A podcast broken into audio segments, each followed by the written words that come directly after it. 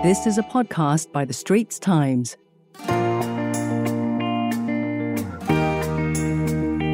Welcome to Green Pulse, a podcast series by The Straits Times where we analyze the beats of the changing environment, from biodiversity conservation to climate change. I'm your host, Audrey Tan, and I cover science and environment for The Straits Times. My co host is David Fogarty. Hi, I'm David, and I'm the climate change editor at The Straits Times.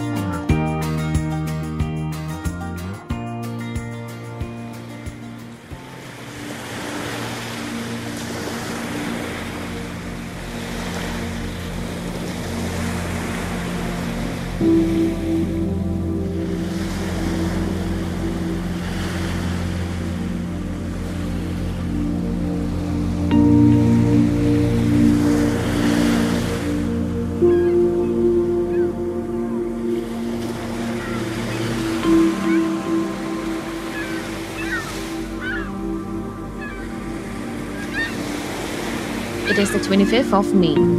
Last month, the World Meteorological Organization released a report that detailed how four key climate change indicators set new records in 2021. Other than rising greenhouse gas emissions, sea levels are rising, the oceans are warming up, and also becoming more acidic. Three of the four center around the ocean. Today, we discuss how the oceans help mankind deal with climate change and how human activity is impacting our water world. Our guest today is Professor Benjamin Horton, the climate scientist and director of the Earth Observatory of Singapore at the Nanyang Technological University. Welcome to the show, Prof. Thanks for joining us. Hey, Audrey. Can you share with us what exactly the role of the ocean is when we talk about climate change? 70% of the surface of planet Earth is an ocean. So everything that occurs in the ocean affects the air that we breathe, the water that we drink, in our, and, and therefore our very livelihoods. So changes in climate that influence the oceans influence every species on our planet. Um, the oceans play a key role in redistributing heat.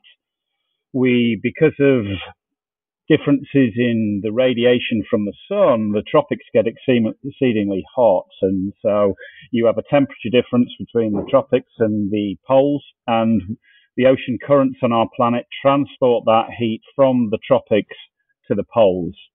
So any changes in climate that potentially influence that ocean circulation can be quite catastrophic um, for everything on planet Earth.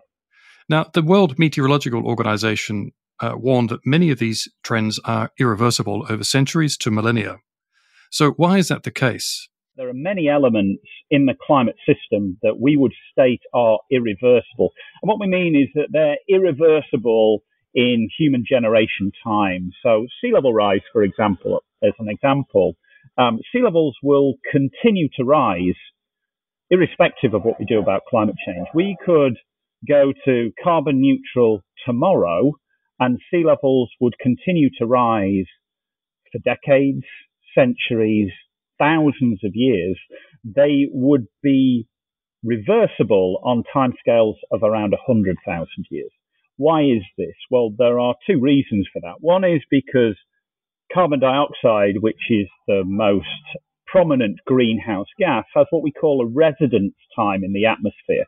So if you have one ton of carbon the um, carbon cycle will reduce it to half a ton of carbon in the atmosphere over decades to centuries to thousands of years. It takes a long time for it to interact with the lithosphere, i.e. the rocks and the soils, and with the oceans.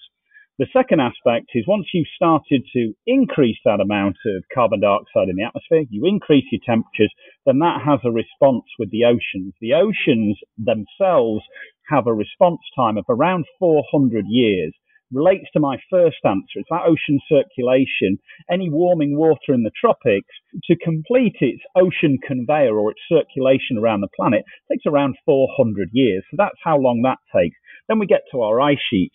When you start to warm up an ice sheet, it takes approximately 10,000 to 100,000 years to re-equilibrate. And so you've got all these long-term processes.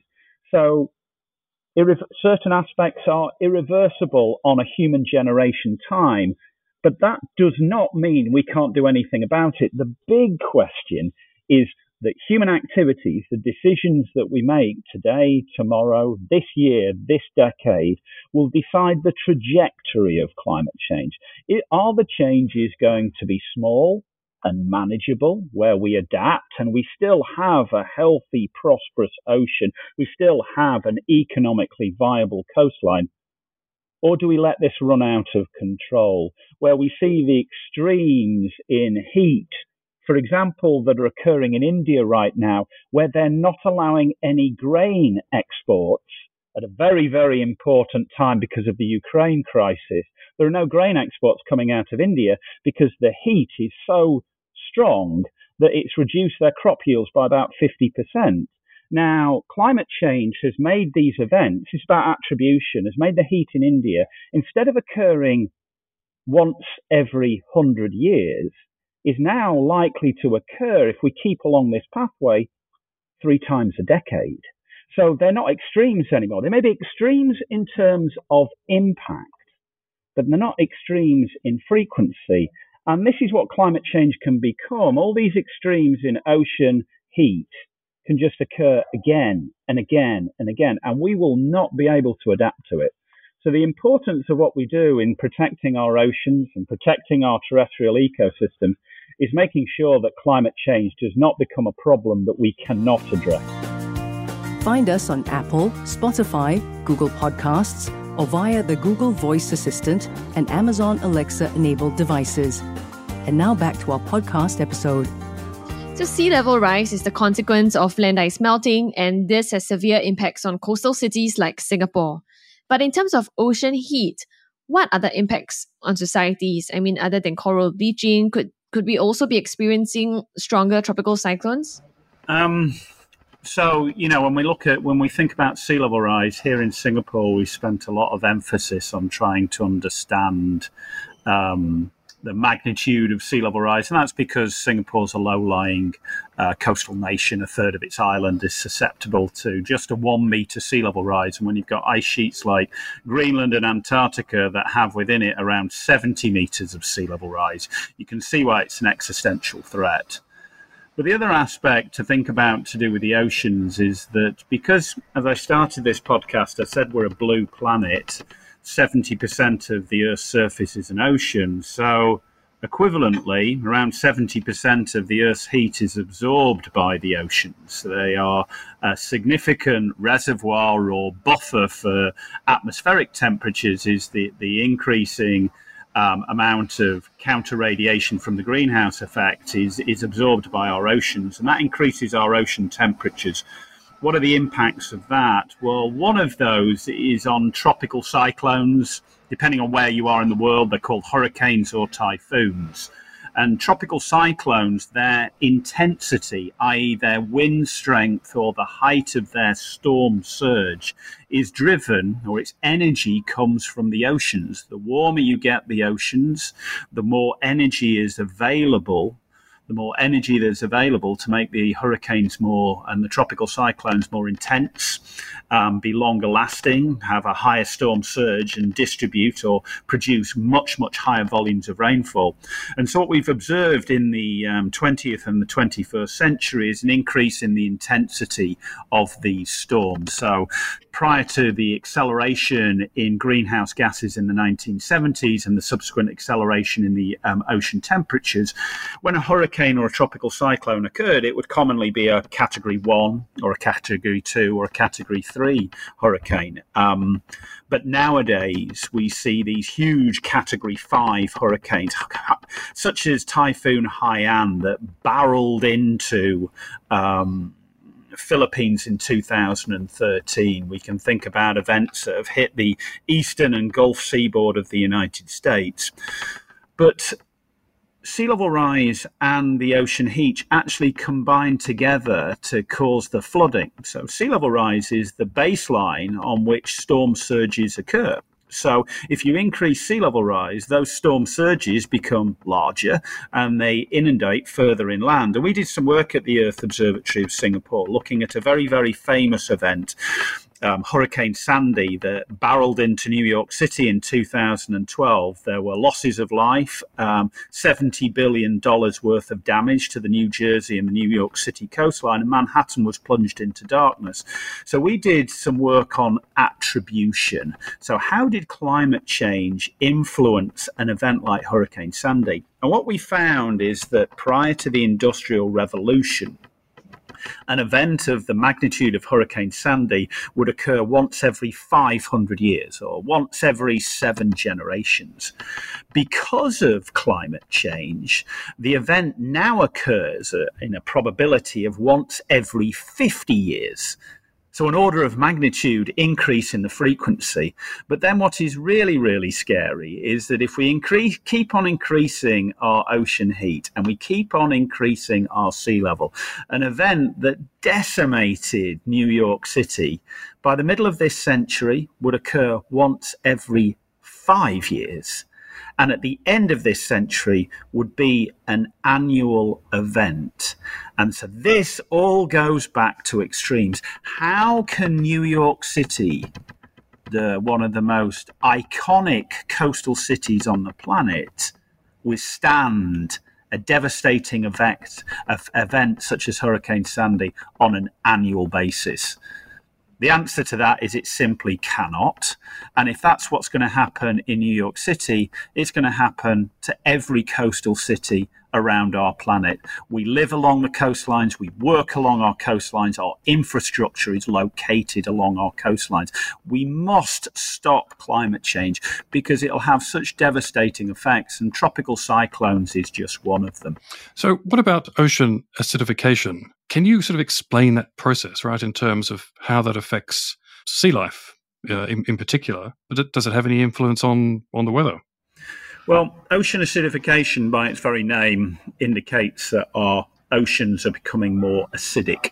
Uh, why is that the case? Is because the greenhouse gas that we pollute is carbon dioxide. And when carbon dioxide is in the atmosphere, it will get into the oceans. And when you mix carbon dioxide with water, you get carbonic acid. And our measurements of the oceans have shown that we are decreasing the pH, which is the numerical measure of acidity, i.e., increasing acidification. And the impacts of this, again, when we talk about climate change, when we look at indicators of climate change, there's no good news story. We used to debate that temperatures weren't rising, there was natural variability. Now we just show year after year we're breaking records. The same with ocean heat, the same with sea level rise, the same with the frequency and intensity of tropical cyclones, the same with droughts, the same with wildfires, the same with flooding. And now we have the same with ocean acidification. So our ocean's acidification across the globe has de has um, the pH has decreased, so our acidification has increased increased. Why is this important? Well, coral reefs, for example, or all the shellfish that we like to consume, their shells and the skeleton of coral reefs are made out of carbonate, and carbonate dissolves in high ocean acidification. And if you have um, a decreasing pH, i.e., an increasing acidification, the metabolic activity of a coral or a shellfish has to spend far more of its energy trying to retain its shell or its coral skeleton than doing other things such as reproduction or growth. And so it will have significant influences on species diversity or the growth of a species. And we've seen evidence of, of this. Again, the geological past is our key to the future. So you can go back through the geological past, and there have been t- periods in the Earth's history where the oceans have been more acidic than today. The driving factor for that was old plate tectonics and increased volcanic activity, which produced huge amounts of carbon dioxide that went into our oceans. The great extinctions on our planet, we hear a lot about meteor impacts, and they have significant influences in the terrestrial realm. But the great extinctions on our our planet always occur in our oceans because that's where the vast majority of our life is. Because as I'll go back to it, we're a blue planet, and the great extinctions have always been driven by ocean acidification. It, the geological record is a significant warning sign that we must decrease the amount of carbon dioxide in the atmosphere to stop it being transferred into the oceans, to stop it influencing marine life. And it could have very, very far reaching effects on on the food web, um, on aquaculture, on, on our very um, existence. So, Prof. Horton, the latest WMO report comes after the Intergovernmental Panel on Climate Change just released their latest assessment report detailing the current state of the climate.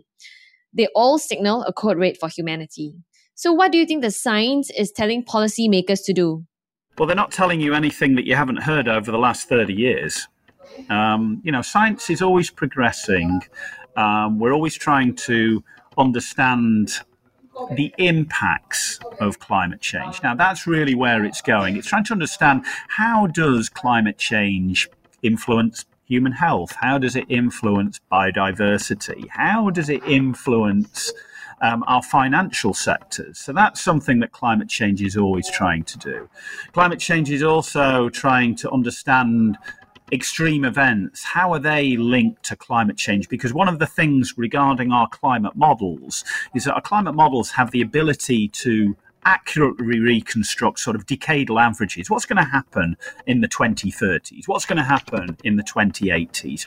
But they've been unable to identify extremes. When and where will the next heat wave occur? And so there's always this movement towards trying to reduce the uncertainty, try to think about impacts, and try to think about where and when is there going to be the next extremes. Because once you have all that information, then you can more adequately prepare and you can think about trying to find um, bespoke um, adaptations or mitigations to minimize those effects. But the general message has not changed since the 1990s. Now, we're 30 years later, we have COP26, um, where governments have come together. But really, what change has actually take, taken place? For example, we talk about nature based solutions being the key or the golden bullet to solve climate change.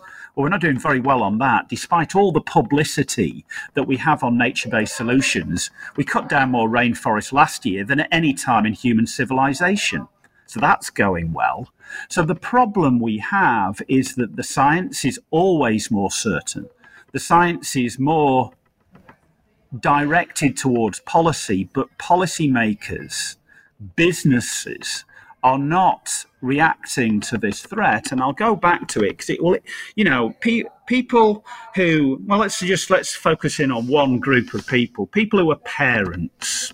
Your key responsibility is the health and happiness of your children. If you don't act on climate change, you're not a very good parent. And I mean that.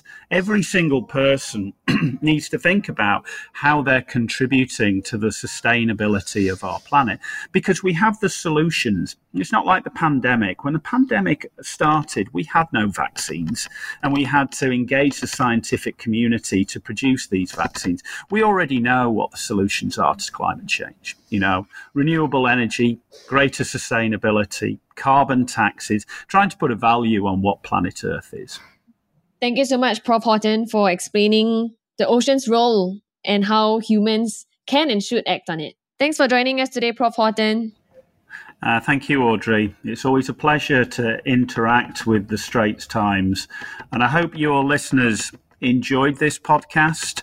Um, they learned something about our oceans and they understand the urgencies. And then, obviously, the listeners of this podcast are engaged in climate. But what I would ask each one of those listeners to do is to try and communicate to one of their friends or family members that we really, really need to think about climate change because if we come together as a community, we can solve it. But it's down to the individual. You cannot just rely on big business or governments. We all need to think collectively about climate and then we can live a prosperous life for generations to come. Well, that's a wrap for Green Pulse, and we hope you enjoyed our discussion. For more on climate change and the environment, Do check out our stories in the Straits Times. And don't forget to subscribe to our Green Pulse podcast series on your favorite audio apps Apple Podcasts, Spotify, or Google Podcasts.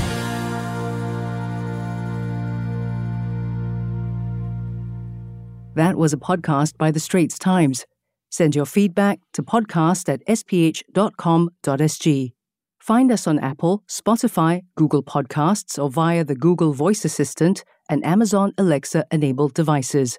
For more podcasts by the Straits Times, the Business Times, and Money FM 89.3, you can also download the AWEDIO by SPH app. That's A W E D I O.